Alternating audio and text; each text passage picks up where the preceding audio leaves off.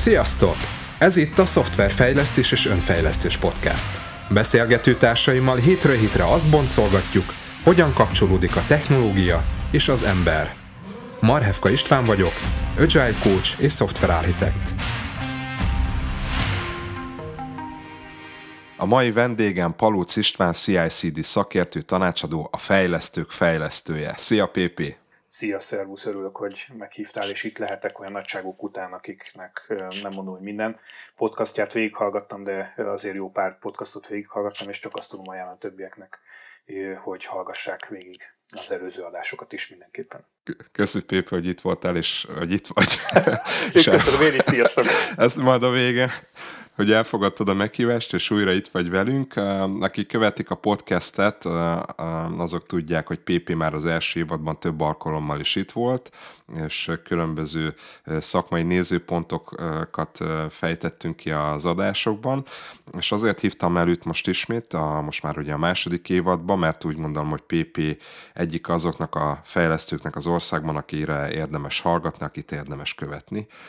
Sokan ismerhetitek őt a különböző közösségi aktivitásairól, például főszervezője volt a PHP és webkonferenciáknak, valamint a Drupal közösség egyik oszlopos tagjaként számos konferenciát, workshopot és találkozót szervezett, rendszeresen ad elő különféle konferenciákon, rendezvényeken, PP, és azt is érdemes róla tudni, hogy ő is piacon dolgozik, de a pályája elején ez még nem így volt, illetve hát így volt, de a főállása informatika tanár volt, a közoktatásban informatikát tanított, így a tanítás már kezdetektől fogva meghatározó eleme volt a szakmai pályafutásának. Későbbiekben a tanári pályát elhagyta, bár már visszatért hozzá, majd mesél róla egy kicsit később a podcastben, és újra teljes egészében a piacon dolgozott, ennek már több mint 10 éve.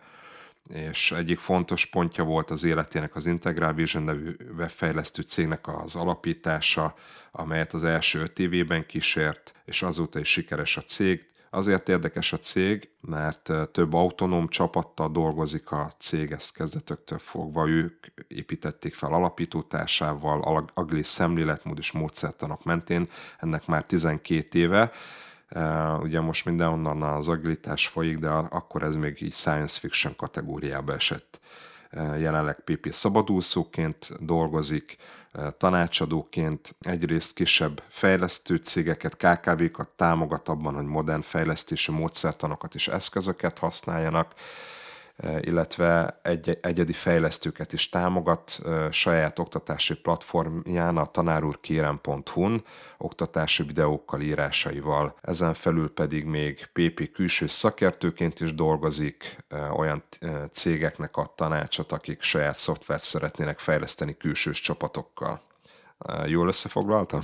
Jól, de azt hittem, hogy majd meg fogod említeni, hogy az Integral Vision-nél találkoztunk mi, és azt szerintem ez egy nagyon izgalmas része volt az életemnek, én nem is sejtettem annyira, hogy ott egy ilyen történelmi ponton vagyunk, hisz ugye az IP-ben nagyon tolták ezt az agilis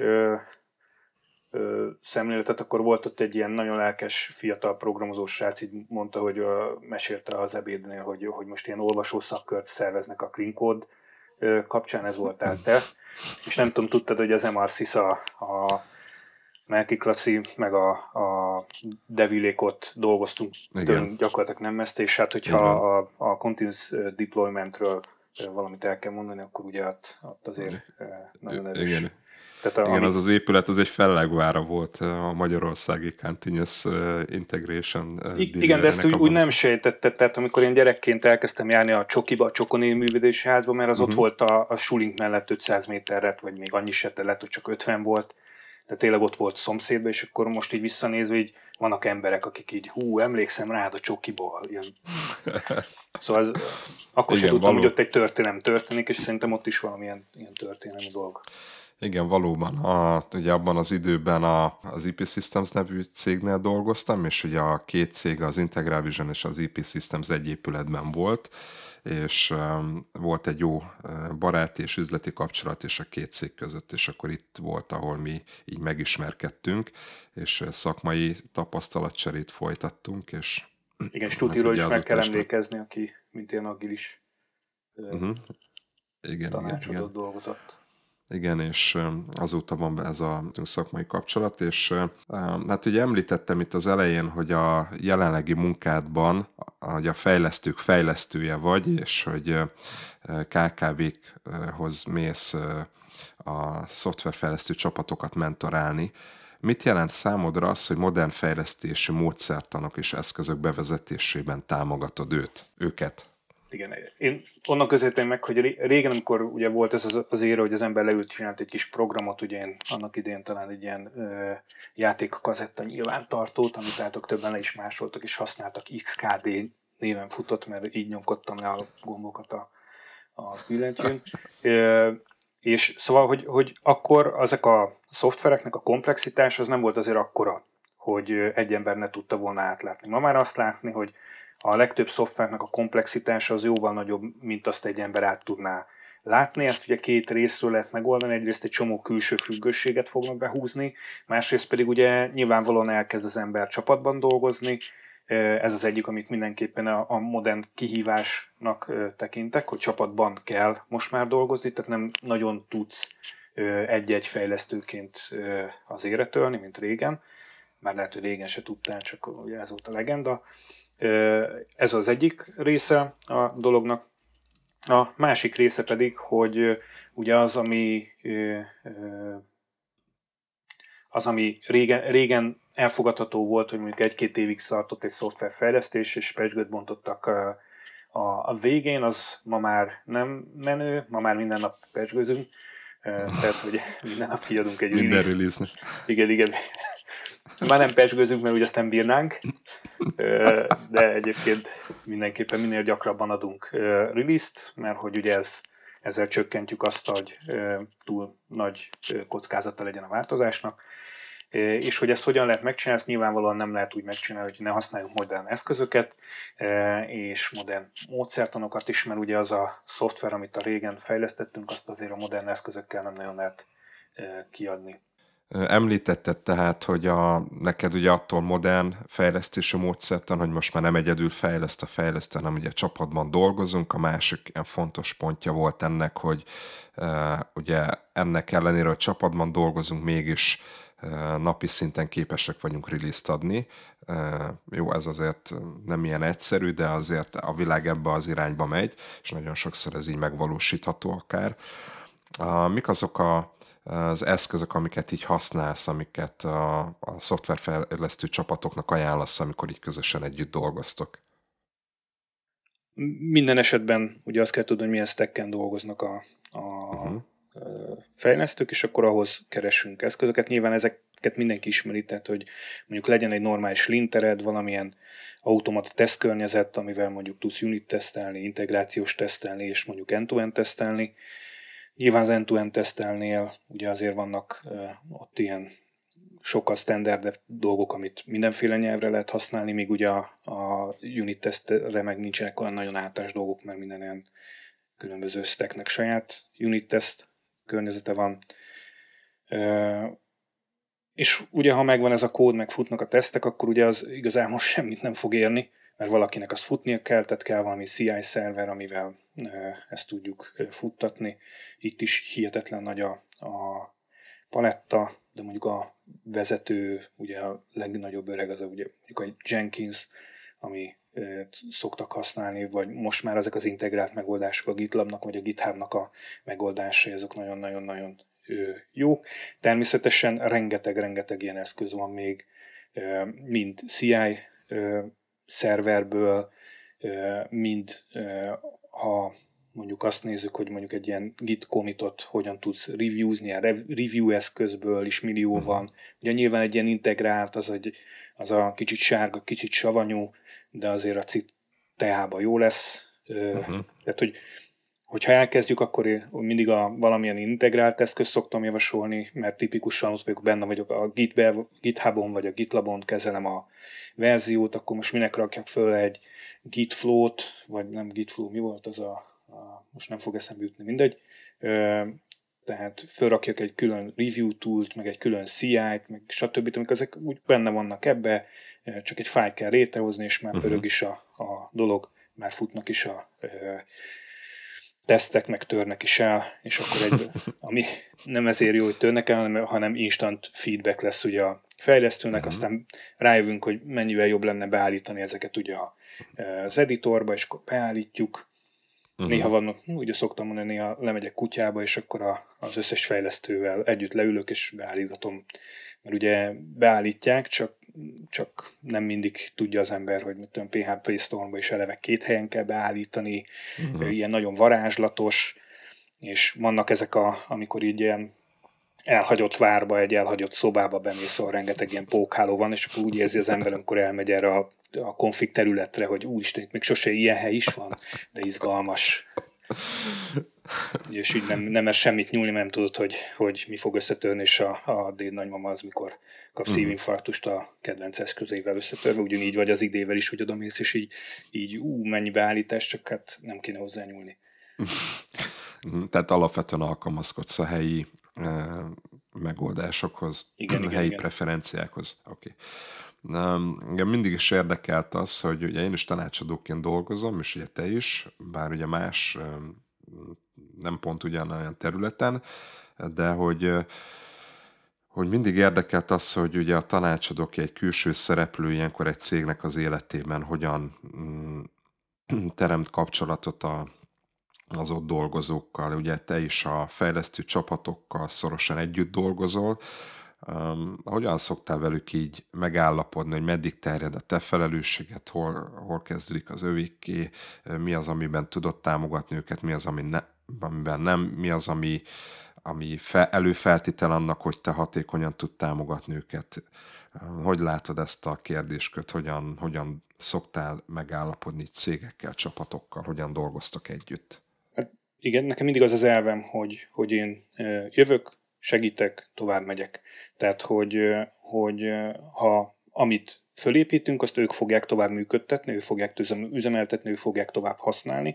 Tehát én mindig igyekszem úgy eljárni ilyenkor, hogy ha engem onnan kivesznek, akkor az működjön tovább.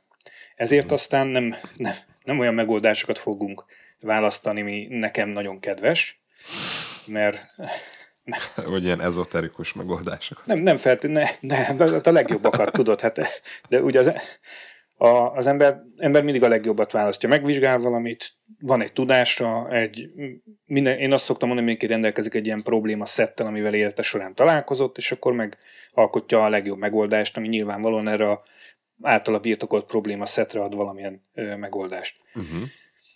De hát ugye az én saját megoldásom, ugye, és mi a legnehezebb, bár talán nekem sikerül, mert ugye ez a célom, hogy ne legyek feltétlenül olyan, akit pótolhatatlan, tehát hogyha elmegyek, akkor összeomlik minden. Az a legfontosabb szerintem, amikor csapatba elkezdünk dolgozni, hogy nem a tökéletesre törekszünk, hanem arra olyan megoldásokat találunk, a legjobb megoldás, ami mindenki számára elfogadható. Nyilván vannak padhelyzetek, tehát hogyha mondjuk a két ilyen, volt már olyan alkalom, amikor két ilyen vezető-fejlesztő az egy nagyon erős vitába volt, mert az egyiknek ez volt, a másiknak az, a többiek meg igazából mindegy, és akkor ugye az volt, hogy volt két csapat, két fejlesztő, és így nem nagyon tudtak együtt dolgozni, tehát hosszú távon ezt nem egy ideális állapot, mert nem tudod semmelyik is se engedni, ez nagyon-nagyon ritkán fordul elő, tehát ugye szerintem ez 1000-ből 1, de hát... De a lényeg az, hogy azért nagyon sokszor meg lehet találni ezt a közös hangot, mert igen, persze mindenki itt késre menő vitát lehet folytatni arra, hogy tab vagy space. Azért ezeknek vannak megoldásai, mert most már be lehet állítani a szerkesztőt, hogy megnyitja a fájlt, amiben szóköz van, akkor átalakítja a tabra, és amikor elment, akkor visszaírja a szóközbe, és akkor ugye a kollega akarja, akkor használja a tabot.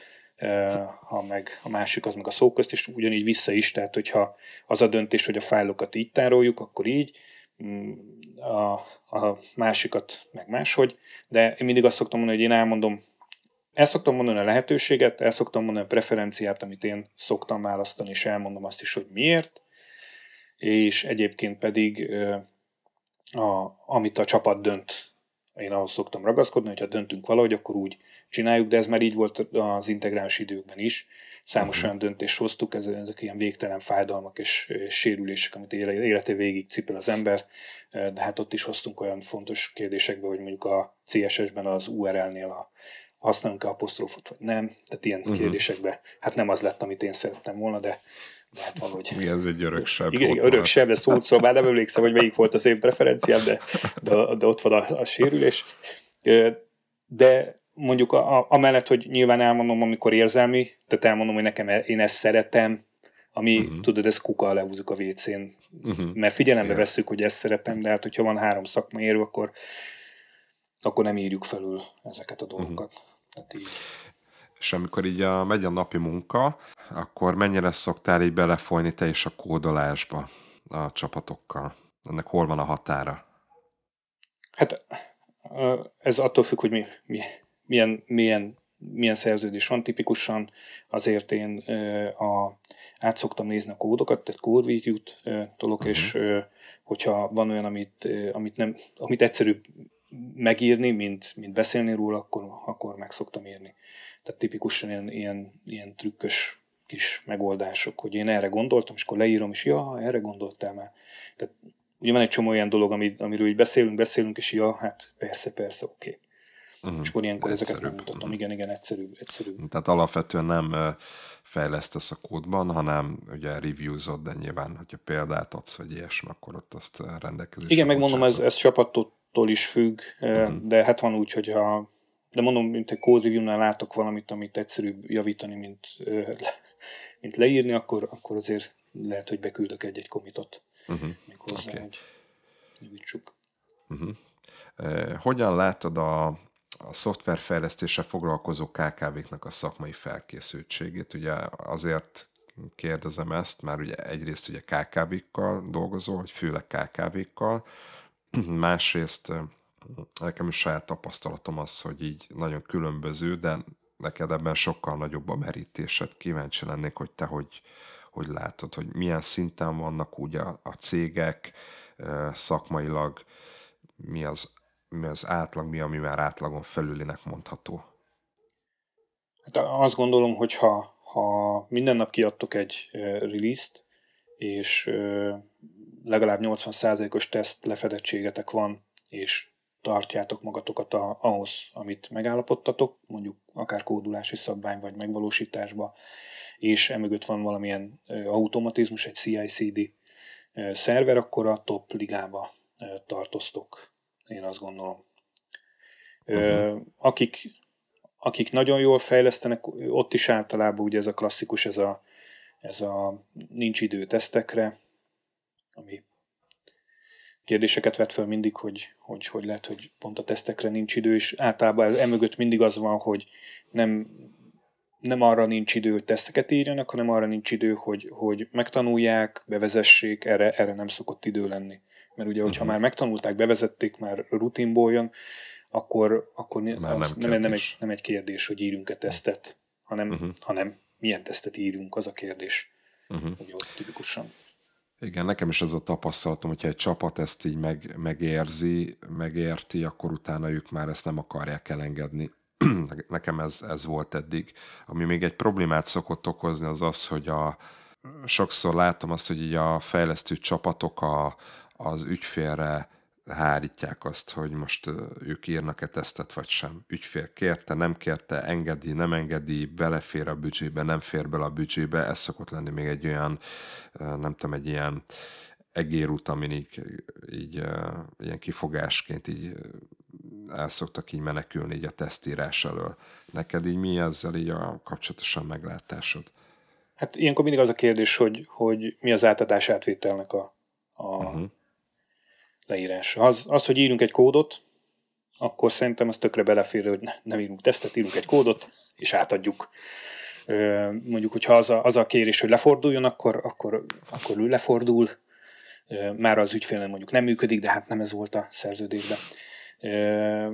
Vagy pedig vannak ilyen ködös dolgok, amit megfogalmazunk, és akkor megint gumi dolgok vannak, hogy mi az, amit átadunk. De én azt gondolom, hogy hogy mondjam, szerződésbe beleírni minőségi kritériumokat kell. Attól, hogy van tesztünk, az nem jelent semmilyen minőséget. Ugye te is tudod, hogy bárki ír olyan tesztet, ami 100%-os teszt, lehet, hogy 100-at nem, de mondjuk 95-öt mindenképpen tud, aztán igazából semmit nem csinál. Nem ér semmit. Nem ér semmit, igen. Nem biztosít semmilyen minőséget. Ugye? Azt teszteljük, hogy azt csinálja, amit csinál. Szuper. Mert ugye azt kéne tesztelni, hogy azt csinálja, amit kell. Aztán, hogy azt hogyan csinálja, az ő dolga. Igen. Neked mi a saját tapasztalatod, hogy mennyi időt visznek el a tesztek összehasonlítva a produkciós kódírásával? Úgyhogy ugye arányában. Úgyhogy beszéltétek talán korábban is, és én azt mondom, hogy ha ezt összevetjük, hogy mennyi idő megy el a különböző problémáknak a kijavításával és hibakeresésekkel, akkor szerintem felesleges ez a hőször. Tehát, hogy ha nincsenek tesztek, akkor rengeteg idő megy el avval, hogy megtalálunk egy hibát, viszont ha azt kijavítjuk, akkor nem szól nekünk senki, hogy hány másik hibát tettünk bele a rendszerbe. Míg hogyha van tesztünk, akkor szól. De mondom, a kódírásának az ideje, mondjuk legyen egy egység, még egy egység a teszt, vagy háromszor annyi, az 4, de még mindig 10 egység lesz az, hogy keressük ezeket a hibákat. Világos. És az egyik megoldással termeljük az újabb hibákat, ami lehet, hogy ha engem óradíjra fizetnek, mint fejlesztő, akkor nyilvánvalóan, ugye, meg minél többet kódolok, minél több hiba, hát igen, ez ilyen, ez a rendszer, hát ti kértétek, át kellett volna gondolnotok, szokták mondani az ügyfélnek, és az ügyfél, ha olyan szegény, akkor tényleg elhiszi ezt, hogy ezt neki kellett volna tudni, holott ugye, de nem is a fejlesztőnek kell tudni, ugye ez egy közös párbeszéd alapján kellene kialakulni ennek a dolognak. Úgyhogy. Igen, egyetértek, ennek ugye van egy ilyen egyensúlya, tehát főleg ugye egy ilyen az átfégű szerződésnél, ugye ahol van egy fix büdzsé, meg kell tudni határozni azt, hogy mi az egészséges határ, vagy egyensúly, amivel ugye a teszteket fejlesztjük, mert az sem lehet, hogy ugye, hogy túl sokat rakunk ebből bele, és akkor esetleg ugye az ügyfélnek nem tudjuk megvalósítani azt, amit szeretne. Másrészt viszont azért ennek egy olyan hálónak kell lenni, ami támogat minket hatékonyan a fejlesztésben, és ugye tudunk szépen haladni előre egyenletes sebességgel, és ugye a minőség nem romlik. Hát, ez szerintem ez nem könnyű egyébként ezt így egy-egy projektnél belőni. Hát igen.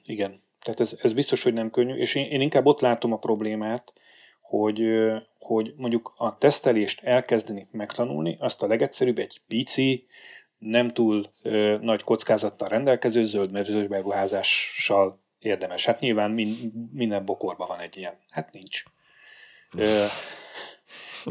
Mi van? Működő legacy alkalmazások. Vezessébe tesztet, tehát a 10-15-szörös komplexitást jelent, cserébe viszont rengeteg időt fog igénybe venni, és olyan túl nagy eredményt nem lehet tőle várni az elején. Látványos eredményeket. Igen. Sőt, hogyha igazán rosszul csináljuk meg, akkor ugye több problémát fog okozni,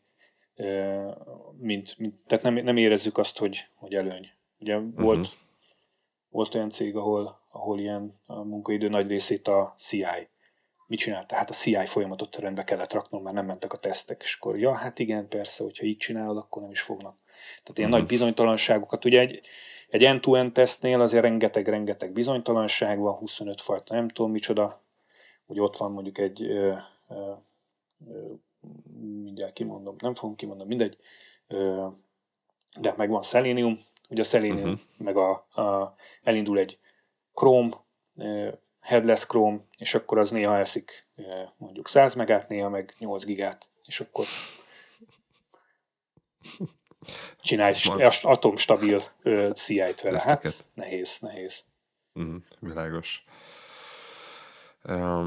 Ugye itt a KKV-król beszélgettünk, és nagyon foglalkoztat engem az, hogy a KKV-k hogyan tudják így ugye magukhoz csábítani a fejlesztőket és megtartani maguknál. Ugye a hírekben állandóan a különböző nagyvállalatokról, big tech cégekről lehet olvasni, Google, Facebook, ahogy így nyomják ugye a saját employer brandingüket, és mindenki ugye csábítja magához a fejlesztőket jó nagy fizetésekért, nyilván sokat is várnak tőlük, de nem csak őket lehet említeni, a globális ugye a verseny, ugye az, az egész pandémia helyzet ugye felgyorsította ezt az online munkát, tehát simán lehet külföldön is ugye külföldi cégeknél ugye munkát vállalni fejlesztőként. Hogyan látod ezt, hogy a KKV hogyan tudja magához vonzani szerinted a fejlesztőket, megtartani őket ebben a nagy versenyben? Hol lehet az ő előnyük?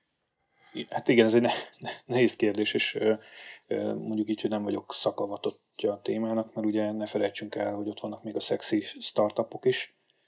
Hát ugye, igen, őket nem is említettem, igen. Ugye, amik szintén szívják el a dolgot, és hát hogy mondjam, tehát, hogy a kevés az olyan fejlesztő, akinek az az álma, hogy 100 darab kb. Ugyanolyan weboldalt karbantartson. Tehát, hogy ez nem egy olyan izgalmas téma, de én láttam olyan fejlesztőt, aki ezt így szerette csinálni, szerette, hogy jönnek a kis issúk, megcsinálja, és akkor megy tovább. Tehát, hogy van azért olyan fejlesztő is, aki szereti ezt a stabilan, jönnek ezek a feladatok, megold, és megy a következőre, és megoldja, és megy a következőre. Tehát, hogyha én ilyen fejlesztő vagy, akkor tök jól el tudsz helyezkedni a helyeken. Nyilván ezek megint olyan kérdések, hogy ha Magyarországról dolgozol külföldre, akkor ugye ott van egy ilyen pénzügyi gap. Ami, igen. Tehát amikor volt olyan cég, aki mondta, hogy beadtak egy olyan árajánlatot egy külföldi projektre, hogy belepirultak tényleg, tehát hogy ugye a magyar viszonylathoz képest így nagyon-nagyon túláraszták, és ugye ott úgy volt a pályáztatás, hogy 2 ajánlatot kidobtak az elén, a legdrágábbat meg a legalacsonyabbat, és őket azért dobták ki, mert ők voltak a legalacsonyabb ajánlat. Amikor... Tehát ezekkel nehéz. Azért meg lehet találni a magyar piacon is azt főleg ugye itt ilyen hosszabb, stabilabb ügyfélkapcsolatra lehet építeni, ami ugye mondjuk nehéz akkor, amikor mondjuk olyan projekteket csinálsz, hogy mondjuk 2-3 hónapos projekteket tolsz ki. Az is egyfajta hozzáállás, az inkább ilyen support jellegű hozzáállás, amikor darálják a projekteket, meg az, amikor valami normálisabb belső fejlesztést tesznek le az asztalra. Nehéz. Nehéz ügy, igen. Igen, vagy a KKV-k ugye keresik a lehetőséget itthon, hogy hogyan tudnak ugye jó projekteket találni. Hát időnként ugye megtámogatva az EU-s forrásokkal is, amik vagy segítenek, vagy nem segítenek. Igen, és hogy te is említetted, hogy azért magyar vállalkozásként is van lehetőség külföldre dolgozni, tehát, és akkor az már egy másik perspektíva lehet. Igen. De mondom, szóval, hogy úgy, meg lehet találni azt, én mondjuk így üzletileg olyanba tudok segíteni, hogy azt mondani, hogy az ügyfélnek is, és a fejlesztő cégnek is egy bizonyos minőségű, bizonyos ütemezésben leszállított feladatot tudunk adni, ami azt jelenti, hogy hogy van egy büdzsé becsülve, de mondjuk egy olyan ütemezéssel tudunk szállítani, hogyha bármikor megállítanánk a folyamatot, ugye sprintről sprintre, ez egyébként az agilitásnak az egyik ilyen vezérfonala, akkor mindig marad egy használható dolog, és mindig az érzése van, legalábbis remélem az ügyfélnek, hogy amit kifizetett, azért megkapta azt, amit szeretett volna. Ugye, amikor kifizettetik valakivel a architektúrát, megtervezzük az adatbázist, aztán nem tudom, mit csinálunk, és akkor ott áll, hogy kifizetett nem tudom mennyit, de hát igazából még semmi nincs, és akkor jön valaki, aki megírja, akkor elmondja, hogy jó, de ők máshogy minden, és akkor kezdődik előre a történet. Vannak még ilyen projektek? Szoktál látni ilyet? Igen. Szoktam olyat látni, hogy valaki mondjuk... De ugye ez is egy izgalmas, hogy vannak olyan, amikor valaki valamilyen belső adminisztrációs szoftvert fejleszt, mert nincs olyan, amilyet ő szeretne. Ugye 90%-ban tényleg az van, hogy nincs olyan, nem elégítik maximális az igényet, és van egy 10% az a legizgalmasabb, amikor ugye nincs semmilyen szoftver, ami a mi működésünknek megfelelne, és akkor kiderül, hogy arra a működésre nem is lehet jó szoftvert írni, mert nem túl jól leírt ez a működés. Nagyon sok side eset van, amivel így nagy olva nem fog. Persze, hát ott a Sanyiéknak így dolgozunk, a Pistaéknak úgy, a Karcséknak meg amúgy, és akkor... De hát maga az üzleti folyamat az, ami nincsen standardizálva. Nem fenntartható, vagy nem standardizálva. Igen, és akkor előjön, hogy jó, de ehhez a szoftverhez az kell, és akkor standardizálják, és akkor már nem is kell a szoftver, hanem le tudnak menni mondjuk egy... Trello. Igen. De vannak ilyen fejlesztések, mint mindig belső fejlesztések, mert hát van egy csomó olyan folyamat, amit automatizálni lehetne, ezekhez szoftver kell. És van egy csomó olyan üzleti folyamat, amihez automatizálni kell, és nem hogy mondjam, egy 10 fős ügyvédi iroda, nem biztos, hogy az SAP-t kell, hogy bevezesse erre, hanem mondjuk ilyen dokumentumkezelésre megírják a sajátjukat. Ami lehet, hogy a sajátjuk az egy jól kitalált mapparendszer a Drive-on, vagy a, nem tudom, a konkurens termékeknek. Igen. Tehát, hogy ugye ez már ez visszalépve, ez már nem egy programozó, hanem ez egy informatikusi dolog, hogy hogyan szervezd úgy azokat az információkat ezekkel az eszközökkel, hogy ez könnyedén el lehessen élni. És itt az, ahol szerintem már kezdenek így elmosódni a határok, hiszen hogyha tekintjük ezeket a mostanában ugye egyre inkább divatossá váló low-code, no-code megoldásokat, akkor már átcsapunk ugye abba az irányba, hogy ugye fejlesztésből ugye egyre kevesebb szükséges, de mégis ugye adunk ugye valamilyen megoldást ugye az ügyfélnek.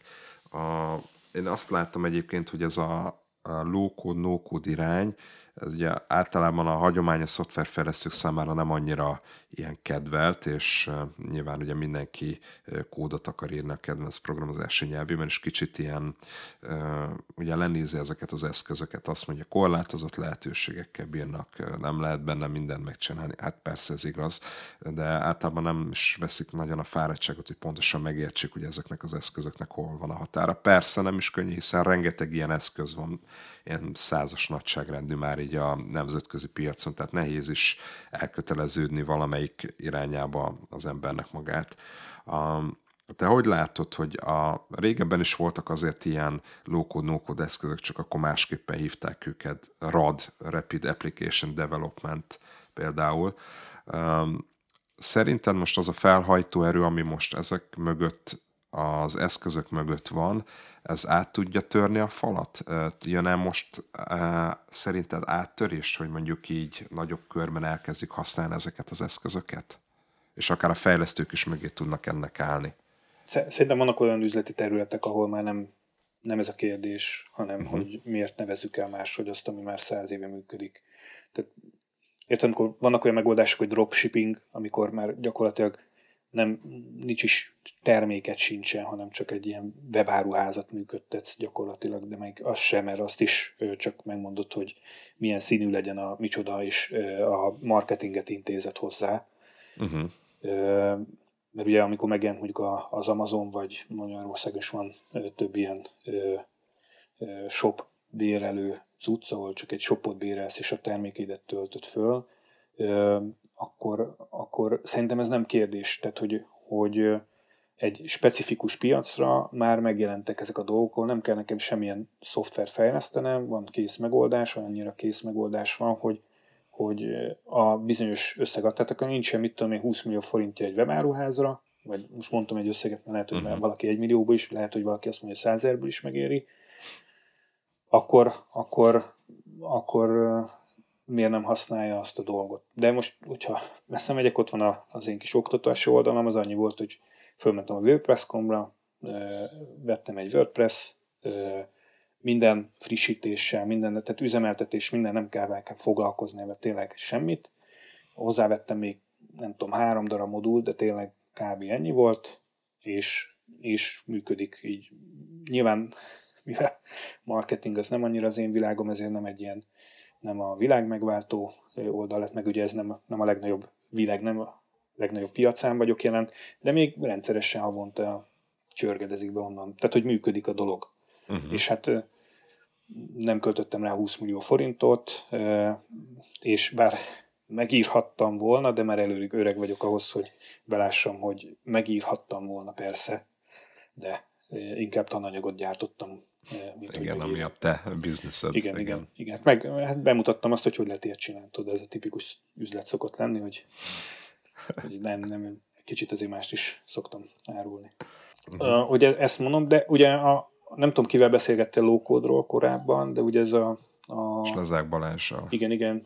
Ő mondta azt, hogy ilyen rapid prototypingra ezek nagyon jók, ezek az eszközök, de gyakorlatilag ki kell dobni ezeket, mert ugye ezeknek az eszközöknek az elsődleges cél, amiért elkészült, az a rapid prototyping, hogy belépjél a piacra is, vagy megteszteljél ötleteket.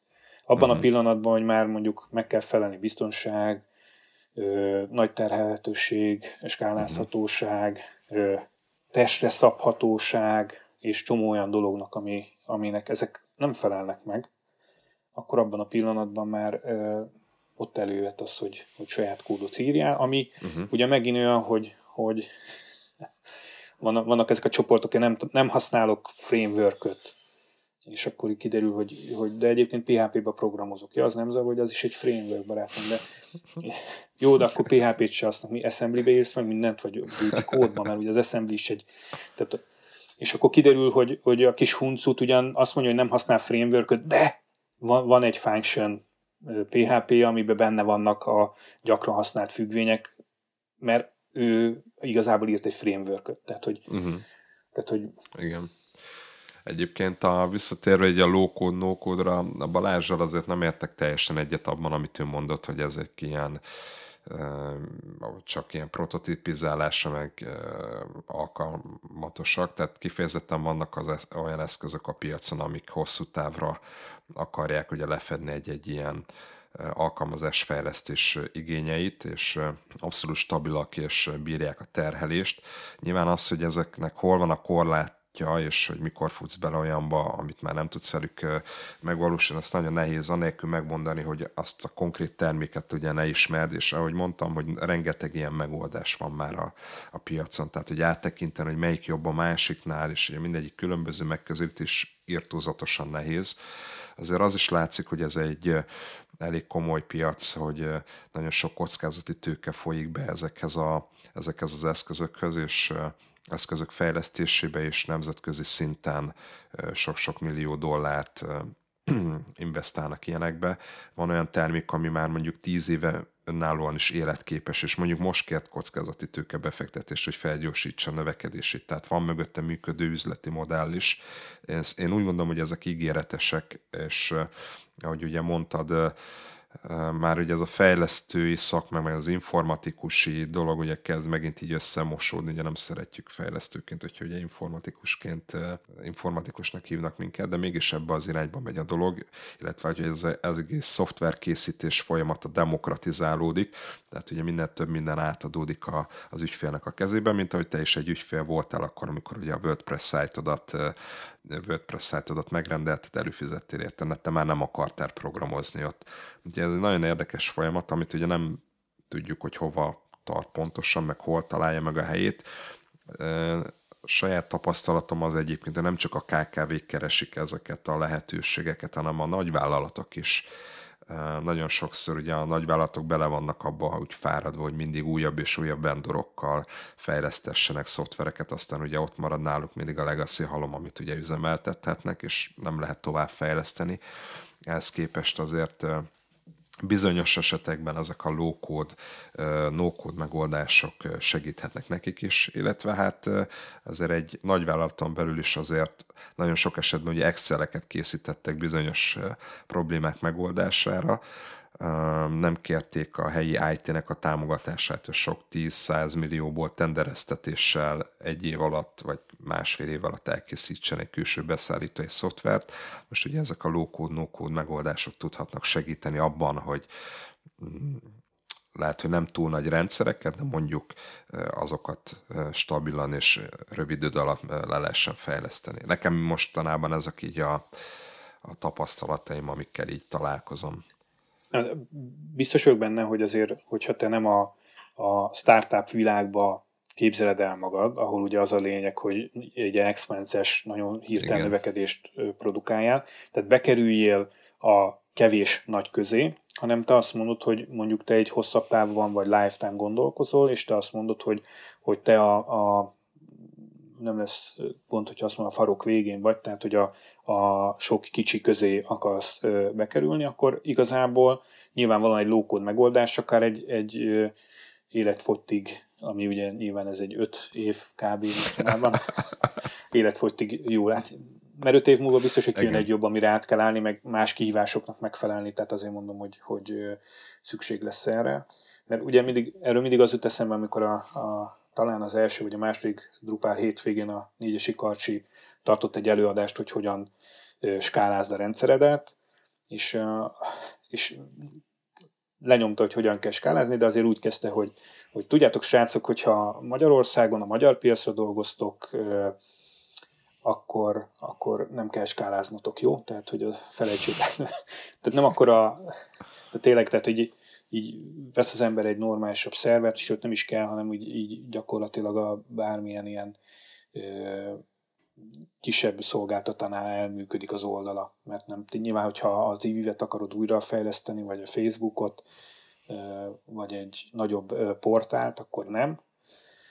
De mondjuk a kutyabarátok közössége, most mondtam valamit, amiről azt gondolom, hogy egy kicsi, de lehet, hogy pont a legnagyobb közösségbe mondtam bele, de vagy nem tudom, a papírrepülő közösségén oldala, az valószínűleg itt el fog menni, vagy az én példámat a Drupal fejlesztőknek szóló oktatókurzusok is bőven elférnek egy nagyon kicsi szerveren, mert nincs, tehát ilyen szempontból teljesen egyetértek veled, hogy van az a része a piacnak, és azok vannak többen, nem feltétlenül nagyobb a piaci részesedésük, de többen vannak, akiknek a low-code egy jó megoldást tud lenni.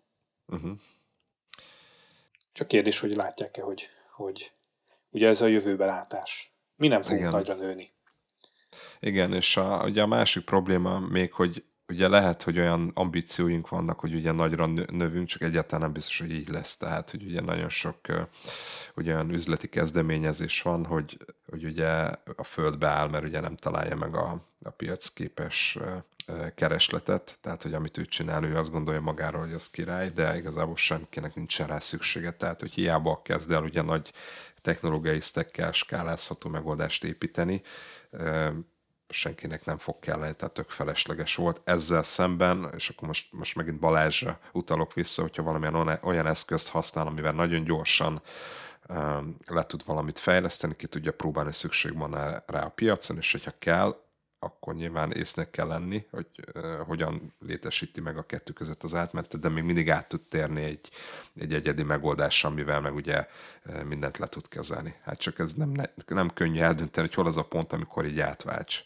Hát igen, meg ugye ne felejtsük el, hogy már mondom, én hangsúlyozom, hogy nem vagyok egy üzleti guru, de azért ugye nem csak az, hogy kell vagy nem kell, hanem hogy valamennyire el fogom adni, azért ugye egy árazási stratégia, és lehet, hogy egy ilyen low-code-dal azt is ki tudom tesztelni, hogy mondjuk egy olyan piacra megyek be, ahol ugye nagy profit marginnal tudok eladni nagyon keveset, vagy egy olyanra, ahol kicsivel, de sokat, de lehet, hogy ugye sehol nem tudom, semmilyen ilyen árazási stratégiával, meg targetálással nem tudom a termékemet mondjuk eladhatóvá tenni. Tehát mondom, csak azt akartam mondani, hogy nem ilyen egyszerű, hogy kell, vagy nem kell. De nyilván van az, csak amikor, mit tudom én, nekem van egy problémám, mit tudom, nekem szélesebb a lábam, tehát az egy kaptafára cipő, az nekem nem, de hát van is bolt egyébként Budapesten talán egy vagy kettő, ahol tudok ilyen cipőt vásárolni.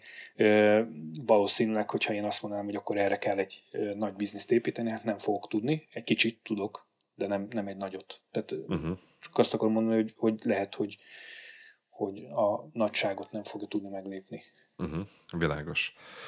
Említetted már korábban is a PHP-t, ugye neked ez illetve ugye a JavaScript, ami az elsőleges stack, amin mozogsz. Hogyan látod ugye nagyon sokan használnak PHP-t az országban, nyilván nem meglepő módon. Hogyan látod ennek a jelenlét és a fejlődésének az irányát? Hát ugye ezek mindig nehéz kérdés, mert én hiába látom valahogy az irányt, hogyha a piac nem úgy látja, tehát a kérdés mögött való az van, hogy hogy látom, hogy a piac hogy látja az irányát ezeknek a dolgoknak.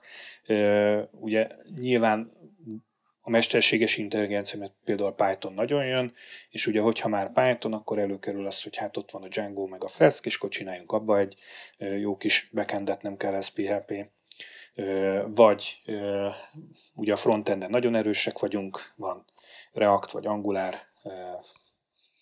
megoldásunk, akkor most már dobjuk a PHP-ről backendet, Node.js-sel csináljuk a backendet, vagy most már nem is kell backend, hanem vannak ilyen megoldások, amivel no-code-dal gyakorlatilag össze tudsz kattintani ilyen backendeket, ami nyilván nem backend, hanem egy kicsit, tehát ugye egy adatbázis olyan is, hogy különböző felhasználókkal tudom kontrollálni, hogy melyik felhasználó mihez fér hozzá. Hát nem így szoktak alkalmazást fejleszteni, hogy amikor bejelentkezek, akkor az adatbázisba loginolok, és utána mindig tárom a nevet, jelszót, és folyamatosan de bár lehet, hogy így is van alkalmazás, de mondom, tehát, hogy azért itt vannak ilyen megoldások. Nem akarom elkerülni a kérdést, azt gondolom, hogy a PHP-ba nagyon-nagyon sok jó dolog kerül be mostanában. Nagyon-nagyon sok olyan dolog, amivel előre lehet lépni. Tehát most már a PHP sem olyan, mint régen, hogy volt egy ilyen, ugye a legelső verzió, amit még Rasmus írta, az egy ilyen per script volt, és akkor a 3-asnál újra írták C-be, és akkor utána jött az, amit sokan nem tudnak, hogy jött egy ilyen ötlet, hogy hát akkor mi lenne, hogyha van egy ilyen C és lib, akkor arra írunk egy kis pársoros ilyen apostrofok között kis illesztőt, és akkor szuper, mert akkor már ezt a C-libet is tudjuk használni a PHP-val, ugye az a lényeg, hogy akkor a minusz-minusz vid tök mindeggyel kell lefordítani, és akkor azt a C-libet is belefordítja a PHP-be, és attól fogva akár még képeket is tudunk kezelni, vagy akármilyen ilyen dolgot. És ezért volt az, hogy utána nem a PHP-t fejlesztették, hanem ezeket a libeket húzogatták be igazából, és ezért van az, hogy ha be volt húzva a 3 stringgel foglalkozó lib, akkor a 3 libnek a logikáját követte mondjuk a paraméterlista, amiből az következett, hogy a PHP-be aztán így a stringgel foglalkozó függvényeknek össze-vissza volt a paraméterlistája. De ezeket vetközi le azért már a PHP, és most azért szerintem azért elég erős most már a sebesség is jó, ugye nézzük mondjuk a Symfony-nak, vagy most már az Endframe vagy a Klaminasnak a doksiáit, azért már egészen máshogy néz ki a szoftverfejlesztés PHP-ban, már nem úgy néz ki, hogy kacsacsőr, PHP, HTML, egy kis JavaScript, abban egy kis PHP, aztán megint egy kis HTML, megint, tehát hogy már nem így néz ki azért a PHP fejlesztés is, sőt most már vannak olyan megoldások is, hogy ugye PHP-ben is elkezdtek mondjuk szervereket írni, tehát, hogy azért ott már elkezdenek olyan dologra is figyelni a PHP-ben, amire eddig nem figyeltek. Tehát, hogy már egy klasszikus PHP alkalmazás, az jött egy kérés, és ami kiszolgálta, addig élt. És akkor, amikor azt mondta valaki, hogy de hát itt szivárog a memória, akkor csak az ott válsz, hogy ugye, mert hát kit érdekel, szivárog, hát oké, de hát meddig él, hát nincs egy másodperc, amíg él, hát szivárogjon. És aztán ugye, amikor meg hosszan futott, akkor kellett írni ilyen démonhoz ilyen kis egységet, ami nézte, hogy mennyi a memóriafoglaltság, és hogyha nagyon sok volt, akkor újraindította. És akkor így ezt fixáltuk. Igen, ez egy nagyon régi trükk, ez mindenhol, minden platformon működött. Hát igen, csak amikor másodpercenként kell újraindítani, akkor már kicsit kényelmetlen lesz ez a gondolás. Oké, értem. Itt a beszélgetés végén szeretnék még veled egy kicsit beszélgetni a te saját ilyen szakmai életutadról, hogy hogyan kerültél te kapcsolatba a programozással, honnan jön neked ez az egész? Ja, hát nekem olyan szerencsém volt, hogy mind a két szülőm matematikus, és amikor én már a lyukkártyák, színes lyukkártyákkal játszottam, mert ugye az úgy történt, hogy rárukasztották a programot, és utána nem tudtak vele mit csinálni, úgyhogy Pistike hajtogatott belőle színes dolgokat. És aztán vettünk egy ZX81-est, kaptam az egyik karácsonyra, és el is mentem egy programozó. Hány éves voltál akkor? Olyan 10 körül lehettem, és akkor elmentünk egy ilyen programozó szakkörre is valahol, szerintem az ELTE-n volt talán, és akkor ott volt egy egyhetes tábor, el nem tudsz képzelni olyat, hogy ma csinálunk egy olyan tábort, hogy reggeltől estig kompjútereznek a gyerekek, mert valamikor sportolni is kell, de akkor még tudtunk az utcán focizni, nem volt annyi autó. És akkor ott HT gépeken, amiben volt, az nagyon menő volt, mert volt benne kazetta, tehát le lehet menteni a programot egyből, meg visszatölteni. Nagyon menő volt, és akkor elkezdtem ott programozni. És tudom, hogy ez így nagyon betegül hangzik, de hát ez van, hogy volt egy ilyen, azóta is megvan egy ilyen sárga, borítós, kockás füzetem, ami tudom, hogy négyzethálós, de azt vittem az úttörő táborba, és abba írtam a programokat BASIC nyelven. Tehát mondhatnám azt, hogy nyilván nagyon fontos a papíron programozás, de igen, mert én is így tanultam meg annak idején, tessék, vigyed az úttörő táborba. Ugye csak azért nem lehet, mert nincs útótáborban már. A lényeg, hogy ott megírtam a kis programokat, végig gondoltam, amikor volt ilyen szabadidő, amikor más nem tudom milyen magazint, a ifjúsági magazint nézegette, és kivágta a Dieter Bohlen képet a füzetébe, vagy nem tudom, a falra, akkor én kis BASIC programokat írtam, és akkor hazamentem, és bepötyögtem, és így ötreülültem, amikor működik. Úgyhogy akkor még itt a fejemben volt ugye a debugger, parzel, minden. Ma már ezt nem mondanám el, de... Ez arra emlékeztet, amikor Bill Gates mesélte, nem? Hogy a BASIC interpreternek, vagy nem tudom, neki ez a fejében van a teljes forráskódja. Hát simán az lehet. Az a világ.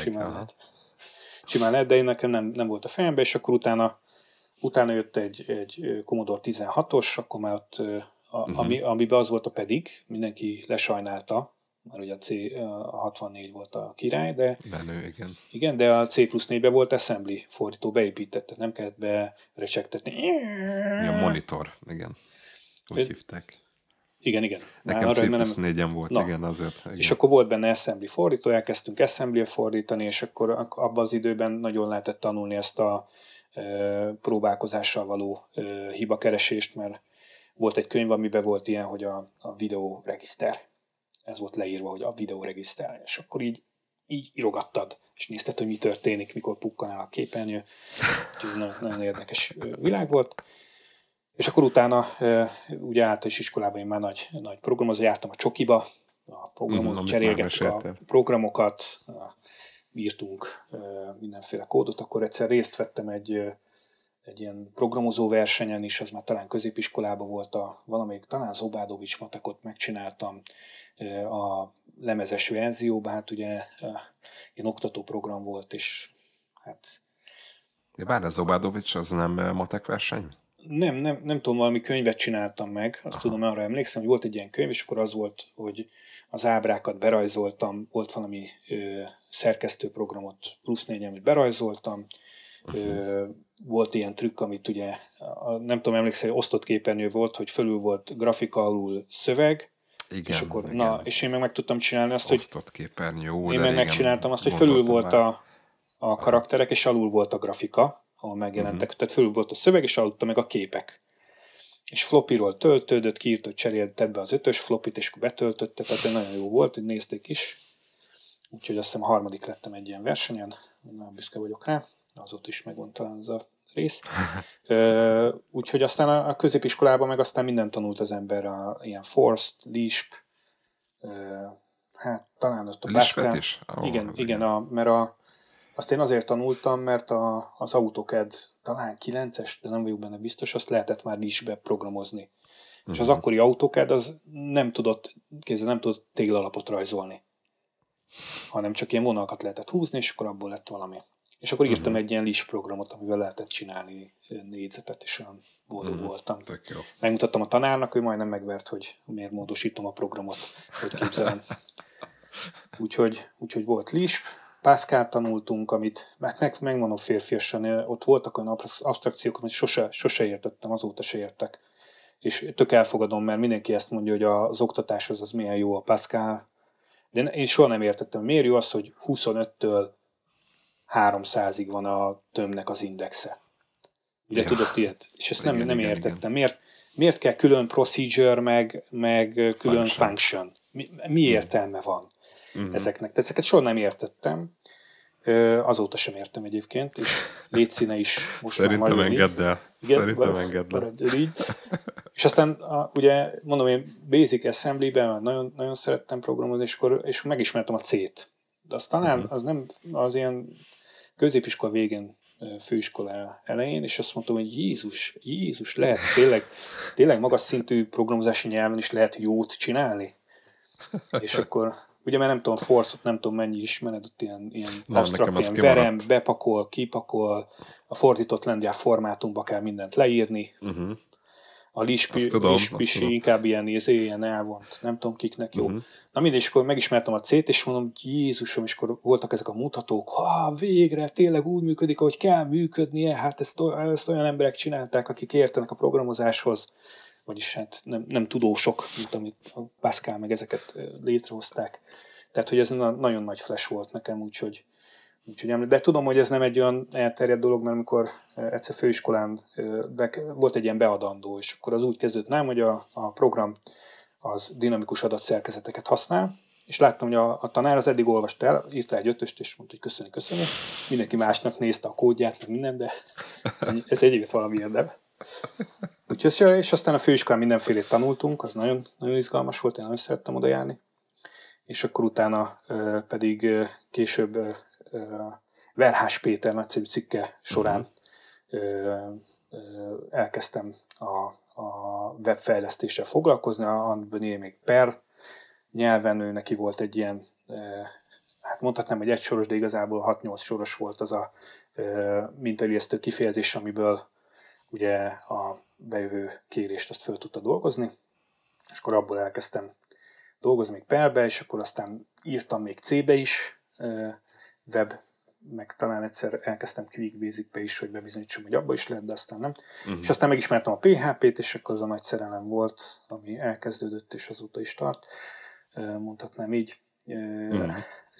És ugye aztán elkezdtem, mint minden ember, megírni a saját frameworkét, a modul site-nak hívták, ma már nem elérhető sajnos, fantasztikus kódja volt, OP-be volt az egész, csodálatos volt.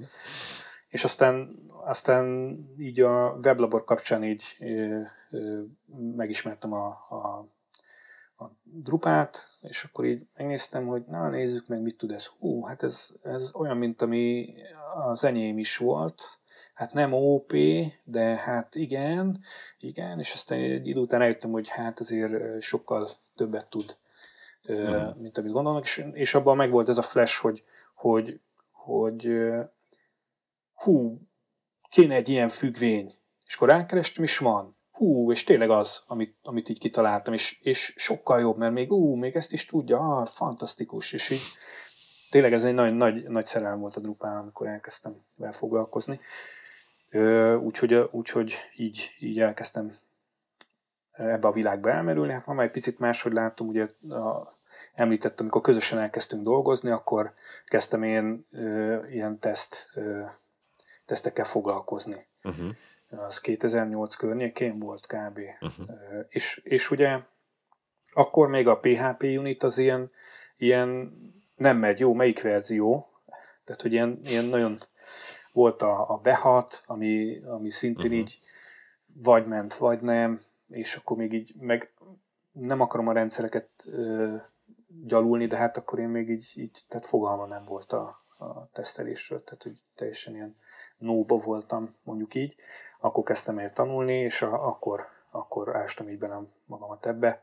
Aztán ugye mindenféle, amikor az Integrálban voltunk, mindent kipróbáltunk, hogy valami egységes fejlesztői környezetet kialakítsunk, Vagrant, mindennel próbálkoztunk, és akkor nem ment, és akkor aztán később 2015 környékén találkoztam a Dockerrel, akkor mondom, Jézus, de jó ez a cucc. Hát azóta látszik, hogy nem csak én gondoltam így, hogy de jó ez a cucc, és hát ugye nem feltétlenül a Docker, de most már konténerizáció az annyira elterjedt, hogy igen, nagyon elkezdtem ebben foglalkozni. Ugye annak idején még ott a 2010 környékén, ugye még Jenkinszel foglalkozott az ember, avval próbálta megoldani dolgokat, aztán megjelent a GitLab. Éppen most néztem utána, hogy amikor megjelent a GitLab, vagy hogy volt, hogy igen, tehát kb. Akkor már a nem tudom, hanyadik verzió, tehát a Jenkins olyan szinten megelőzte ezeket a GitLab CI, meg nem tudom. Ugye, nem, amikor megjelent a GitLab, amiben még nem volt CI, akkor már volt olyan plugin a Jenkinsben, ami ugye a code coverage-et itt szépen kirajzolta. Uh-huh. És akkor még igen. A GitLabban még nem volt CI, meg semmi. A GitHub Actions az még a kanyarba sem volt. Igen, a Jenkins az volt ugye az első ilyen túl, már persze azóta már rengeteg minden megjelent, meg túl is szárnyalták. Igen. Na szóval így aztán így átálltam ezekre a dolgokra, és nyilván nagyon sok ilyen csapatban részt vettem azóta, amik főleg így építek, meg ugye én amellett, hogy a fejlesztettem, azóta mindig tanácsadóként, oktatóként dolgoztam, volt, úgyhogy kimentem külföldre, és akkor egy hétig a több csapattal dolgoztam, ugye az úgy nézett ki, hogy reggel 9-re bementem, végig toltam, ha föltettek valami kérdést, amit nem tudtam választ, erre visszatérünk holnap, mondtam, majd hajnali 2-ig bújtam az internetet, és kerestem rá megoldást. Igen, researcholtam, és akkor másnap valamilyen megoldást tudtam mutatni az adott problémára. Uh-huh. Úgyhogy így.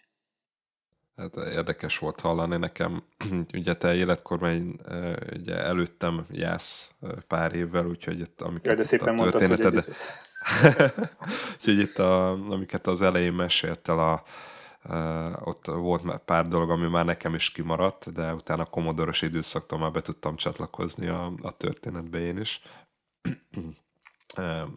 Ugye ez a freelancer élet, amit folytatsz, ez azt kívánja meg, hogy egyszerre több dologgal is foglalkozz. Ugye említetted, hogy egyrészt ugye cégekkel együtt dolgozol, másrészt ugye oktatóanyagokat gyártasz, tanítasz iskolában. Hogyan osztod meg, hogyan próbálod szétválasztani az idődet ezek között, hogyan teremtesz így határokat, egyensúlyt ezek között? Hát mint egy processzoros számítógép, tehát időosztással. Csak így megy, tehát és nagyon komolyan, tehát hogyha amikor egy dolggal foglalkozok, akkor avval foglalkozom, és mással nem. Tehát hogyha valamivel kell foglalkozom, akkor avval. És nem nagyon, az a fajta multitask, ami most a több processzoros, vagy több szálas processzorokra jellemző, az nekem sosem ment. Uh-huh. Tudom, hogy te nagyon korán szoktál kelni, és akkor dolgozol például. Igen. Én szeretek... korán kelni, de korán is fekszem, megnyugtatok mindenkit, tehát nem az, hogy egyik fölmaradok és 3-kor fölkelek, mert azt azért nem lehetne bírni. Hogyan képezed magad így a munka mellett, illetve a sok tevékenység mellett, amit csinálsz? Ugye egyrészt ugye mondhatnám azt, hogy ugye nagyon szuper ez a tanácsadós dolog, mert így egyébként rá vagy kényszerítve, hogy research-öljél, tehát nagyon sokszor meg kell research-ölni egy adott témát, amikor ugye tanácsot adsz, akkor utána kell olvasni, meg szeretek mindig így egy kicsit többet tudni, mint amennyit elmondok, és akkor azért utána olvas az ember, hogy merre van, milyen megoldások vannak, és ma már ez szerintem az internetben az a legszuperebb, hogy meg lehet nézni azt, hogy ki mit gondol róla, ki merre megy, ugye. Tehát amikor azt mondod, hogy beszéljünk a Solidról, akkor persze elolvasod, hogy mit mondtak róla a nagyok, és aztán elolvasol még 26 másik olyan fórum témát, hogy miért halott a Solid, mi van helyette, mi az, amiért sosem lehetne használni, és akkor tudod tágítani ezt a kört, és amikor már mész valakihez és mondasz róla valamit, akkor tudod, hogy amikor azt mondja, hogy, akkor ott valószínűleg valami olyasmi van a háttérben, akkor rákérdezel 3-4, és akkor tudsz mondani, vagy azt tudom, hogy igen, ott tényleg nem lehet használni, vagy csak ilyen feltételekkel, vagy de lehet ott használni, mert stb. Tehát, hogy az ilyen szempontból jó. Igen, meg az is, ami most hogy mondtad, hogy ugye utána tudsz olvasni ki, hogy ennek milyen tapasztalata van, hogy ez azért is nekem sokat szokott segíteni, mert én is a saját tapasztalataimat valahogyan el tudom helyezni ebbe a spektrumba, tehát azért egy-egy téma kapcsán mondjuk akár ez a Solid, és különböző megélései vannak az embereknek. Hát ez ugyanúgy, mint ugye a tesztvezérelt fejlesztés, tehát amiről ugye az elején beszélgettünk, és az ember be tudja tájolni magát, hogy ő mondjuk milyen táborba tartozik, és hogy egyáltalán milyen táborok vannak, és miért gondolják ők másképpen, amit gondolnak. Hogyan látod magad 5 év múlva? Ez az utolsó kérdés. Igen, nyilván mondhatnám azt, hogy carpe diem, éljem állnak, meg ilyen nagy okosságokat. Nyilván vannak tervek az emberben több vonalon is. Én azt gondolom, hogy én ezt a tanácsadós dolgot tudom építeni. Ugye nyilvánvalóan